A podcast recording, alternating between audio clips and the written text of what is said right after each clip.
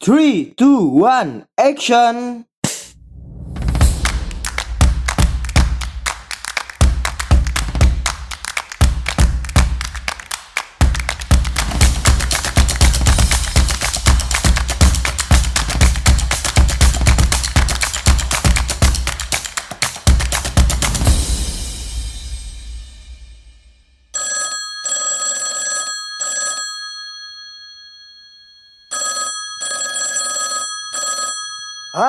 Selamat datang kembali di Pod by MA, tentunya di program Anak Komunikasi.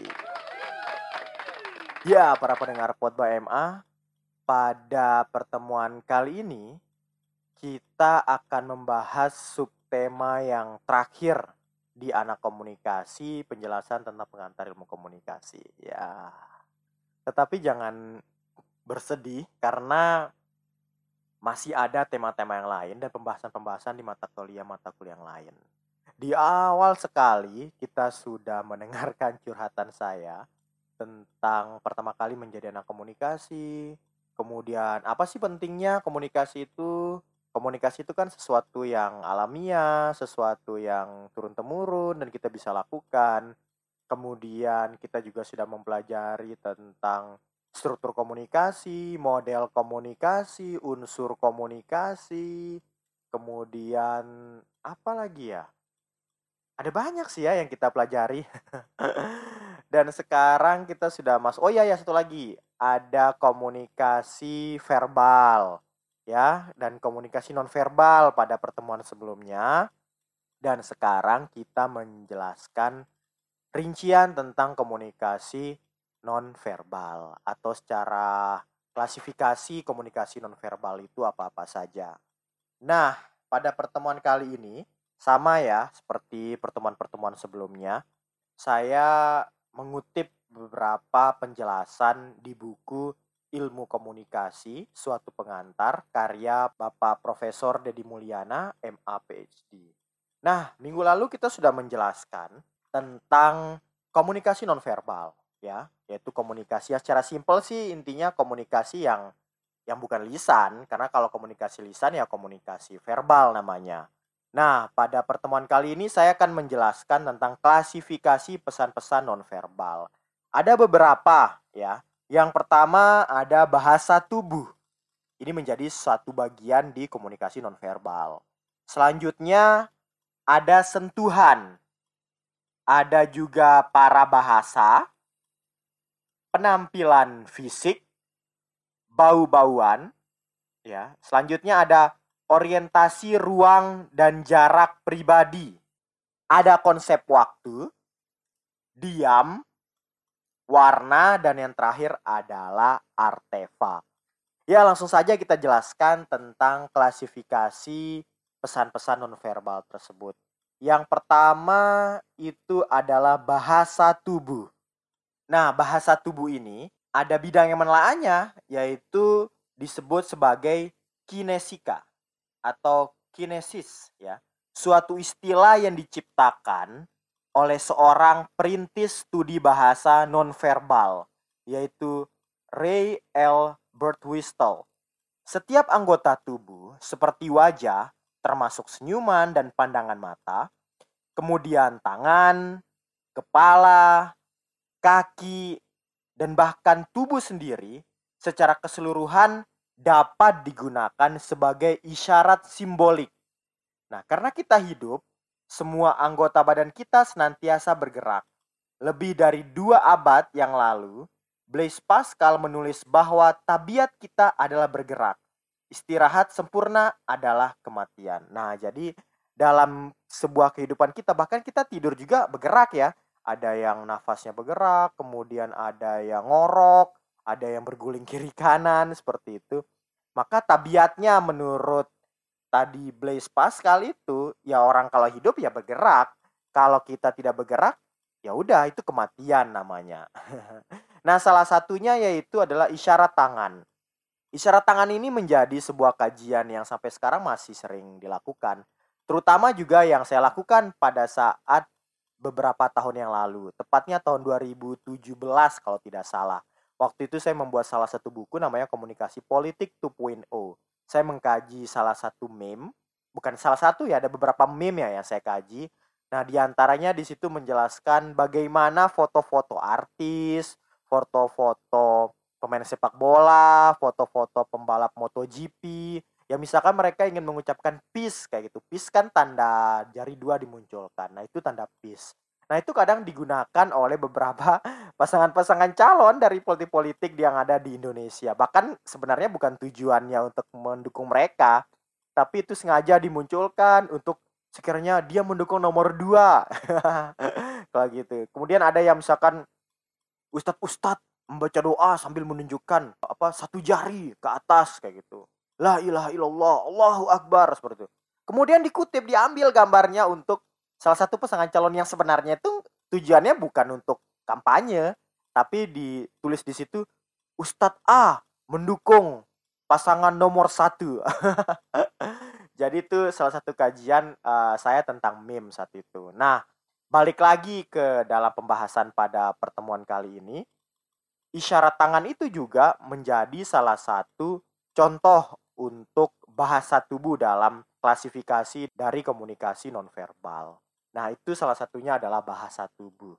Yang selanjutnya ada sentuhan. Studi tentang sentuhan menyentuh disebut haptika atau haptik ya. Sentuhan seperti foto adalah perilaku nonverbal yang multi makna, dapat menggantikan seribu kata. Kenyataannya sentuhan ini bisa merupakan tamparan, pukulan, cubitan, senggolan, tepukan, belayan, pelukan, pegangan, jabat tangan seperti itu ya, rabaan hingga sentuhan lembut sekilas. Sentuhan kategori terakhirlah yang sering diasosiasikan dengan sentuhan. Konon menurut orang muda, seorang dapat merasa seperti terkena strum ketika disentuh oleh lawan jenisnya yang disenanginya. Wow.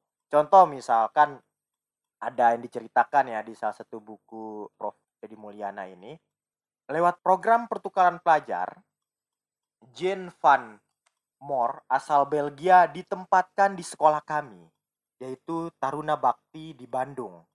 Jane sangat menyukai olahraga basket. Ia bergabung dengan siswa-siswa lain. Kebetulan, saya satu tim dengannya. Mungkin karena badannya tinggi, ia mahir bermain basket. Ketika saya masukkan bola ke dalam keranjang, Jin memegang kepala saya dengan sedikit mendorongnya. Saya pikir apa yang ia lakukan tidak sopan.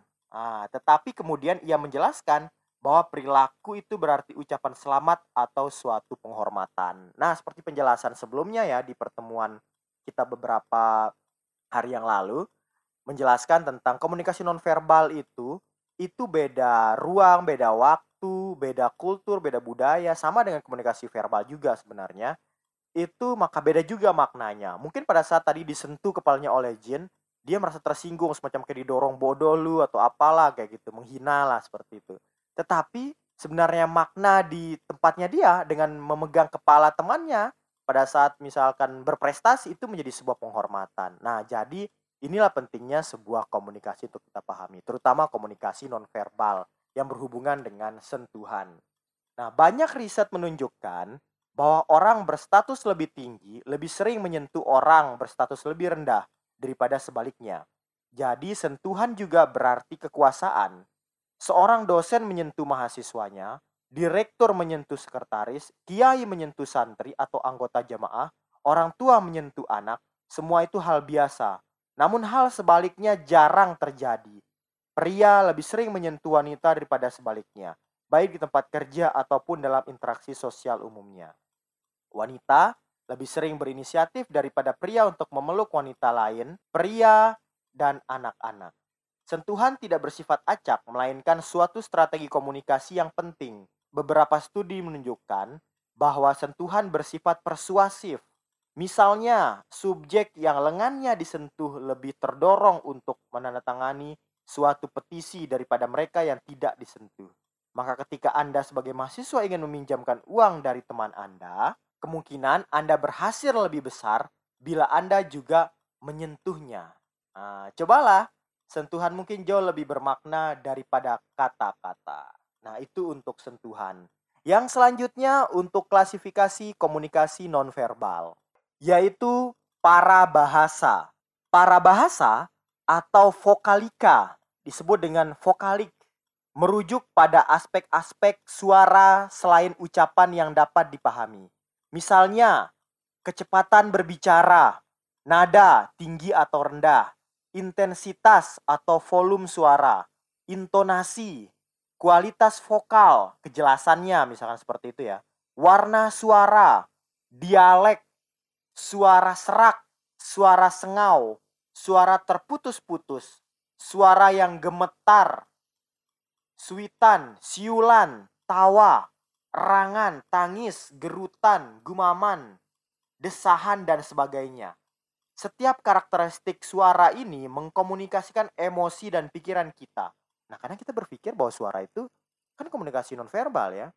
Nah, cuma ini yang dibedakan. Komunikasi verbal maksudnya, sorry sorry. Kalau komunikasi verbal kan lebih semacam kayak kita berbicara, kemudian maknanya seperti apa.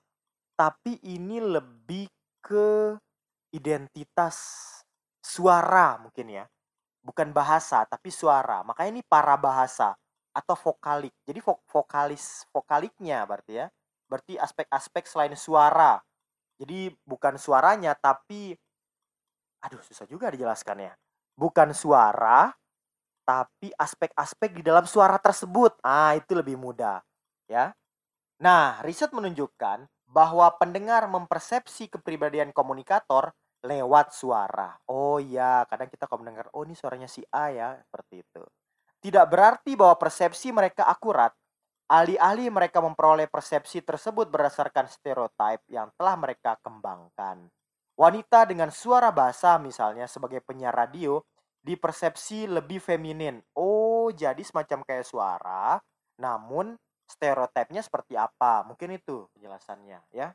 Sedangkan pria dengan nada suara tinggi atau melengking dianggap kewanita-wanitaan. Hmm, jadi dari suara itu ada stereotip yang dimunculkan. Padahal boleh jadi wanita bersuara basa kelebihan berat badan dan pria bersuara melengking adalah petinju kelas berat misalkan. Ya jadi dari suara kita kadang menstereotip orang ya. Ada rekan-rekan yang suaranya tuh pelan sekali suara perempuan, padahal sebenarnya dia tangguh seperti itu.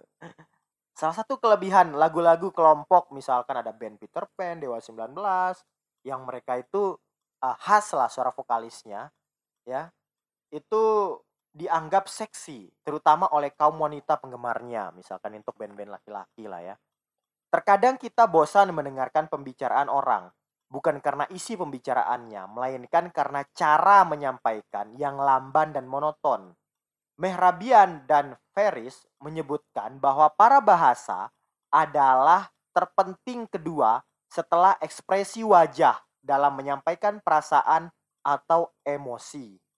Menurut formula mereka, para bahasa punya andil 38% dari keseluruhan impak pesan. Oleh karena ekspresi wajah punya andil 55% dari keseluruhan impak pesan, lebih dari 90% isi emosionalnya ditentukan secara nonverbal.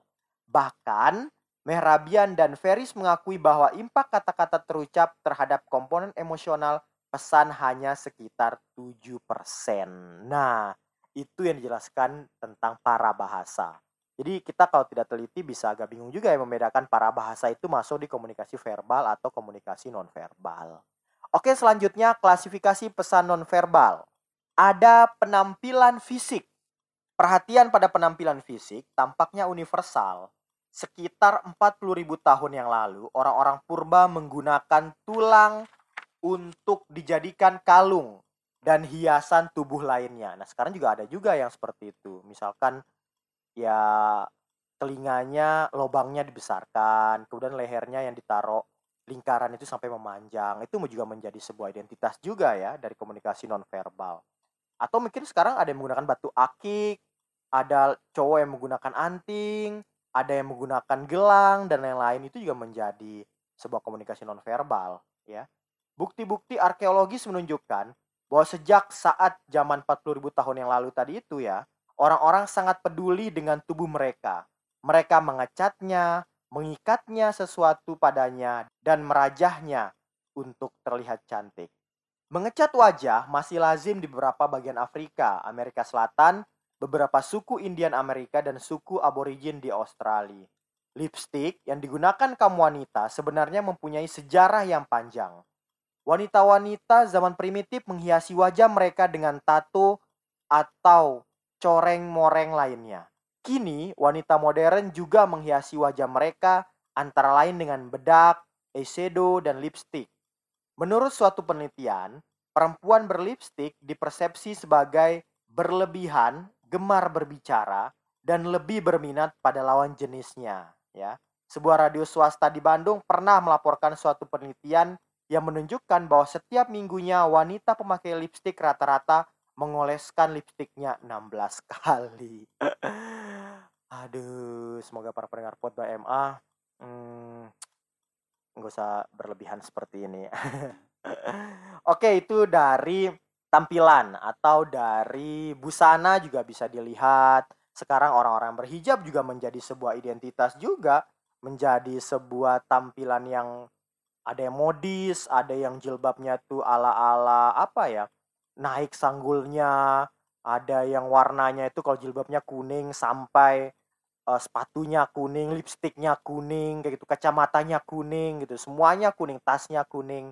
Itu menjadi sebuah identitas atau style juga untuk uh, orang-orang. Dan itu nggak cuma perempuan ya, laki laki-laki juga ada yang seperti itu juga jangan salah Oke, uh, sebelum kita masuk ke perdebatan yang lebih panjang membahas masalah busana yang ya pembahasannya panjang banget kalau kita mau detailkan ya. Langsung saja deh kita lanjutkan klasifikasi pesan nonverbal lainnya, yaitu setelah penampilan fisik adalah bau-bauan. Bau-bauan ya, terutama yang menyenangkan, wanginya seperti deodoran, kemudian ada parfum, telah berabad-abad digunakan orang. Juga untuk menyampaikan pesan mirip dengan cara yang juga dilakukan hewan. Nah ini kalau teman-teman pernah menonton film parfum ya kalau nggak salah judulnya juga itu menarik sekali tentang uh, sejarah tentang hadirnya parfum. Ya walaupun filmnya agak-agak sadis ya, cuma ini bisa menunjukkan bahwa parfum itu menjadi komunikasi nonverbal juga parfum itu menjadi sebuah komunikasi yang menampilkan teman-teman itu berada pada strata yang mana, kemudian kelompok-kelompok yang mana. Nah, bahkan ada penelitian yang menarik juga tentang parfum. Jadi ada salah satu kakak saya waktu S2, dia melakukan sebuah penelitian, kalau tidak salah judulnya ya, ya kurang lebih menyerempet lah seperti ini. Uh, wewangian di penjara X kayak gitu. Saya nggak perlu jelaskan deh uh, sekolahnya, takutnya nanti ada masalah tersinggung dan lain-lain ya. Jadi dia menceritakan tentang sebuah uh, pesantren ya. Jadi ini umum ya pesantren. Bagaimana dia bisa membedakan antara santri karena ini pesantrennya yang perempuan ya. Jadi santri eh perempuan santriwati berarti ya. santriwati yang taat dengan peraturan dan dia rajin beribadah dengan yang nakal-nakal seperti itu. Biasalah ya di sebuah instansi, di sebuah sebuah sekolah ya di sekolah-sekolah mana pun juga pasti ada yang geng-gengan lah seperti itu. Nah, jadi salah satunya dengan caranya dengan wewangian. Jadi dengan wewangian tubuh dia bisa mengetahui anak-anak atau santriwati itu yang taat beribadah. jadi kan ini ada nih ya dalam agama Islam diajarkan bahwa dilarang mewangi-wangian lah ya untuk menarik perhatian lawan jenis. Nah, jadi dengan cara hanya membau misalkan ya, ada santriwati yang dia itu tidak menggunakan parfum, kemudian dia itu bau keringat kayak gitu. Nah, itu kategorinya santriwati yang rajin ibadah katanya. kemudian ada yang wangi-wangian, style, pakai lipstick dan lain. Ah, ini biasanya yang geng-geng lah di dalam kelompok tersebut.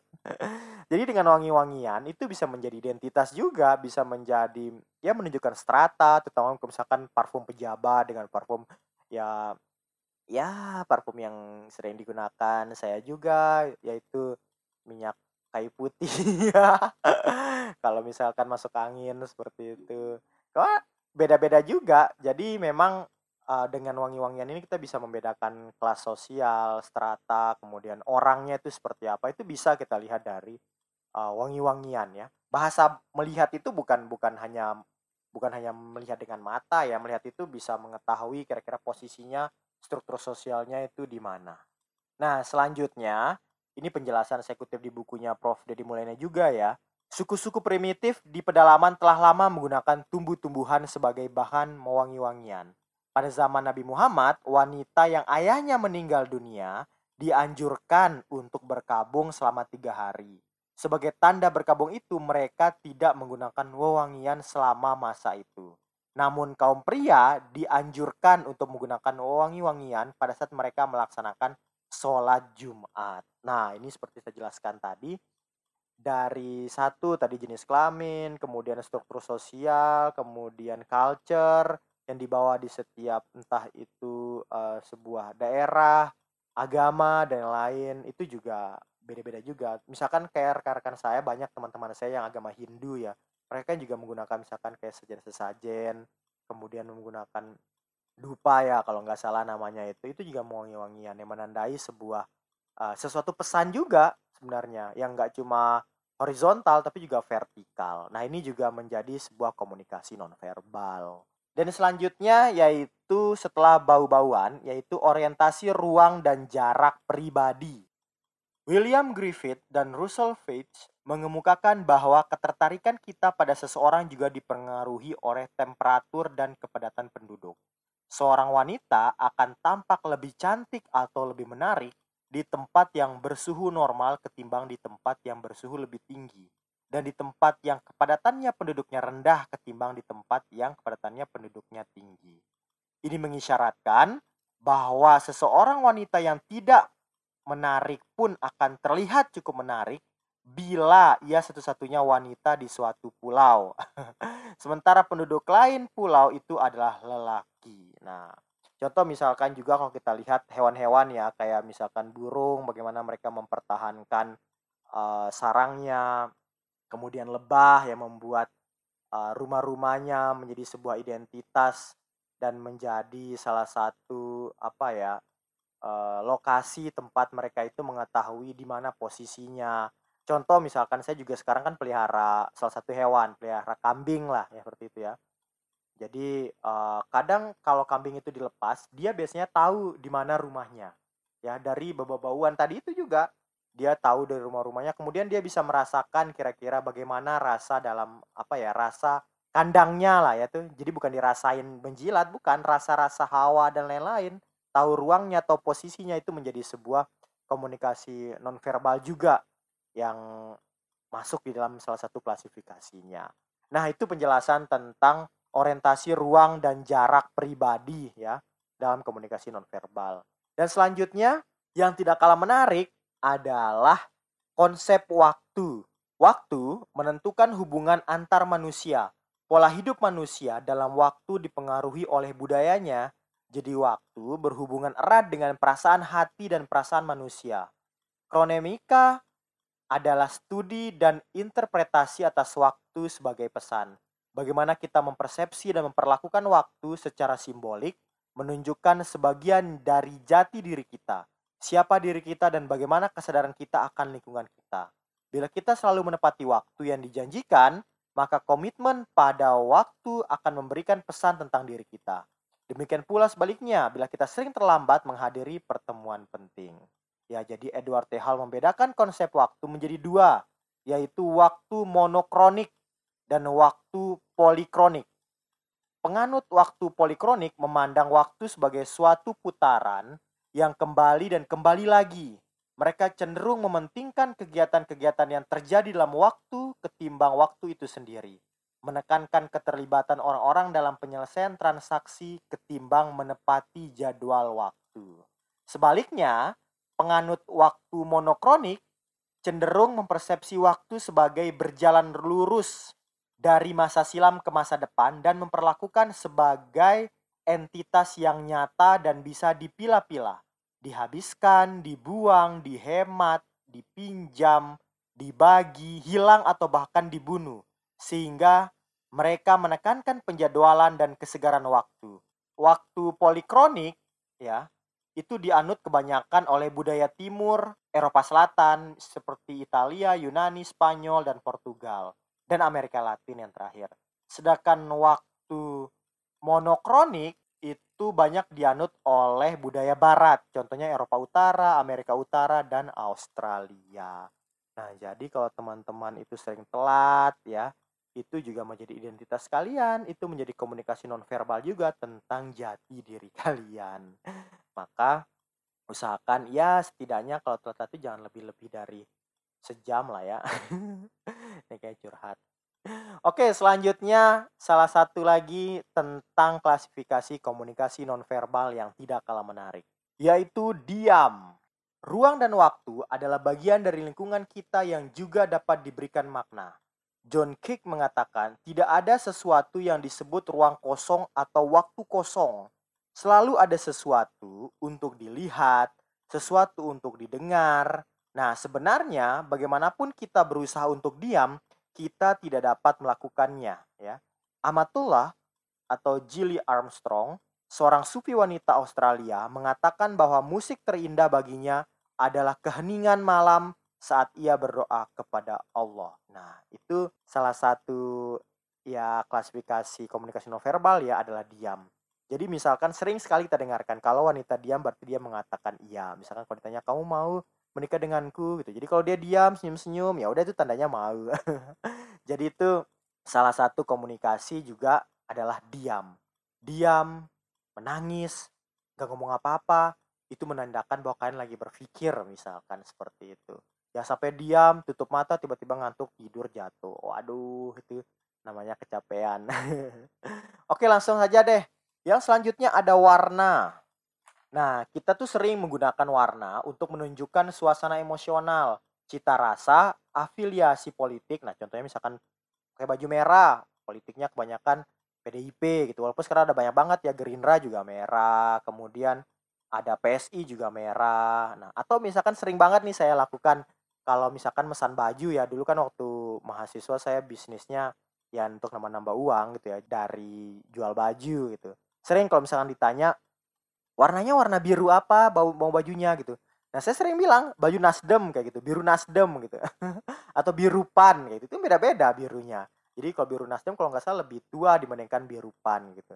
Nah, jadi nanti si desain bajunya tinggal lihat saja nanti warna partainya itu seperti apa, kekerasan warnanya itu seperti apa.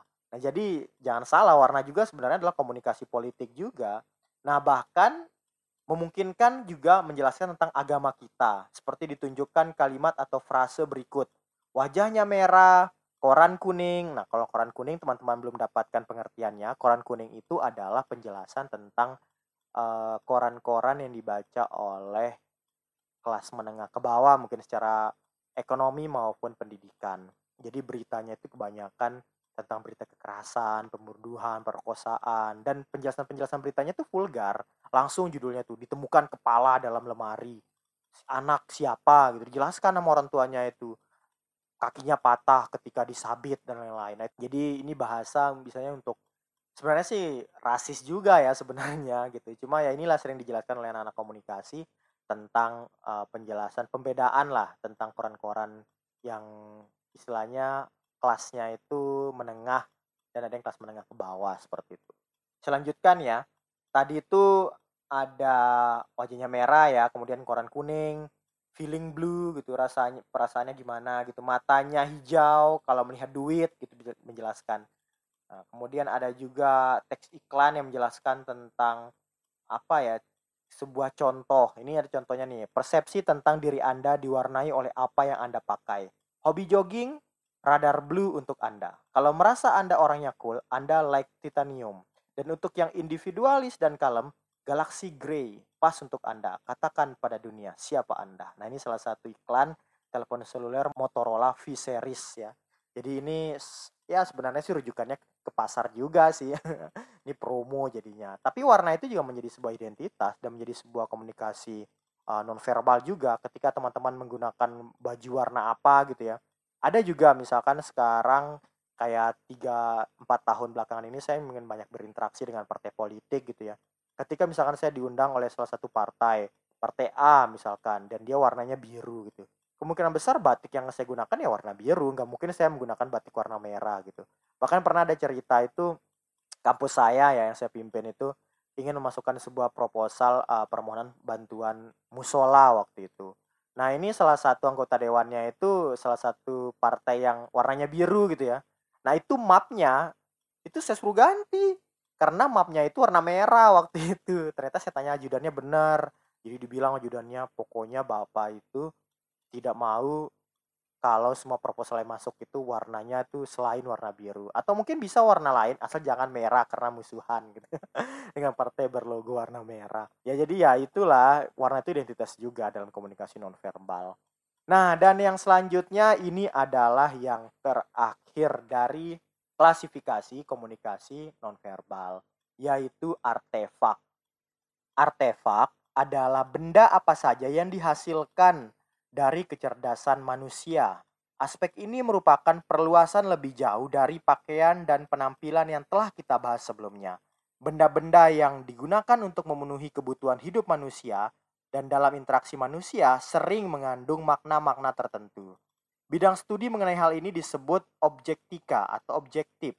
Rumah, kendaraan, perabot rumah dan modelnya, contohnya furnitur, barang elektronik, ya, patung, lukisan, kaligrafi, foto saat bersalaman dengan presiden yang kita pajang di rumah atau bupati lah gubernur gitu ya. Buku yang kita pajang di ruang tamu, koran dan majalah yang kita baca, botol minuman yang kita taruh di meja kita, bendera dan benda-benda lain dalam lingkungan kita adalah pesan-pesan bersifat nonverbal sejauh dapat dimaknai mananya. Jadi itu salah satu penjelasan tentang artefak. Jadi ya semua benda-benda yang kita taruh di sekitar-sekitar kita dengan mobil misalkan mereknya A kayak gitu itu menunjukkan sebuah kelas sosial orang.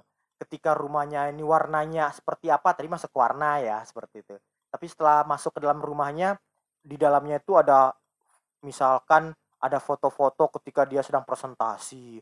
Ada ijazah-ijazah yang ditempel di di lemari apa di tembok-tembok ada sertifikat-sertifikat dia pernah penelitian apa gitu ditempel di tembok. Ini menunjukkan sebenarnya jati dirinya. Jadi itu juga sebuah citra. Jadi artefak itu menjadi bisa menjadi sebuah komunikasi nonverbal untuk mencitrakan pribadi si pemilik rumah tersebut. Oke para pendengar pot by MA kita sudah menjelaskan beberapa tadi ya. Ada berapa sih nih tentang klasifikasi pesan nonverbal? Yang pertama ada bahasa tubuh, yang kedua ada sentuhan, ketiga ada para bahasa, keempat ada penampilan fisik, kelima ada bau-bauan, keenam ada orientasi ruang dan jarak pribadi, ketujuh ada konsep waktu, kedelapan ada diam, kesembilan ada warna, dan yang terakhir yang kesepuluh ada artefak. Jadi itu penjelasan tentang klasifikasi komunikasi nonverbal yang juga dijelaskan di dalam buku Ilmu Komunikasi suatu pengantar karya Profesor Dedi Mulyana MAPD. Dengan penjelasan tersebut berakhir, maka berakhir juga penjelasan tentang pengantar ilmu komunikasi di program anak komunikasi. Tapi ada masih banyak program-program yang lain tentunya di mata kuliah-mata kuliah yang lain. Ada metode penelitian, ada internet dan media baru, dan ada ya mata kuliah-mata kuliah yang lain lah yang saya ajarkan. Tentunya tetap dengerin Pod by MA di program anak komunikasi dan sampai ketemu di program-program selanjutnya. Yo.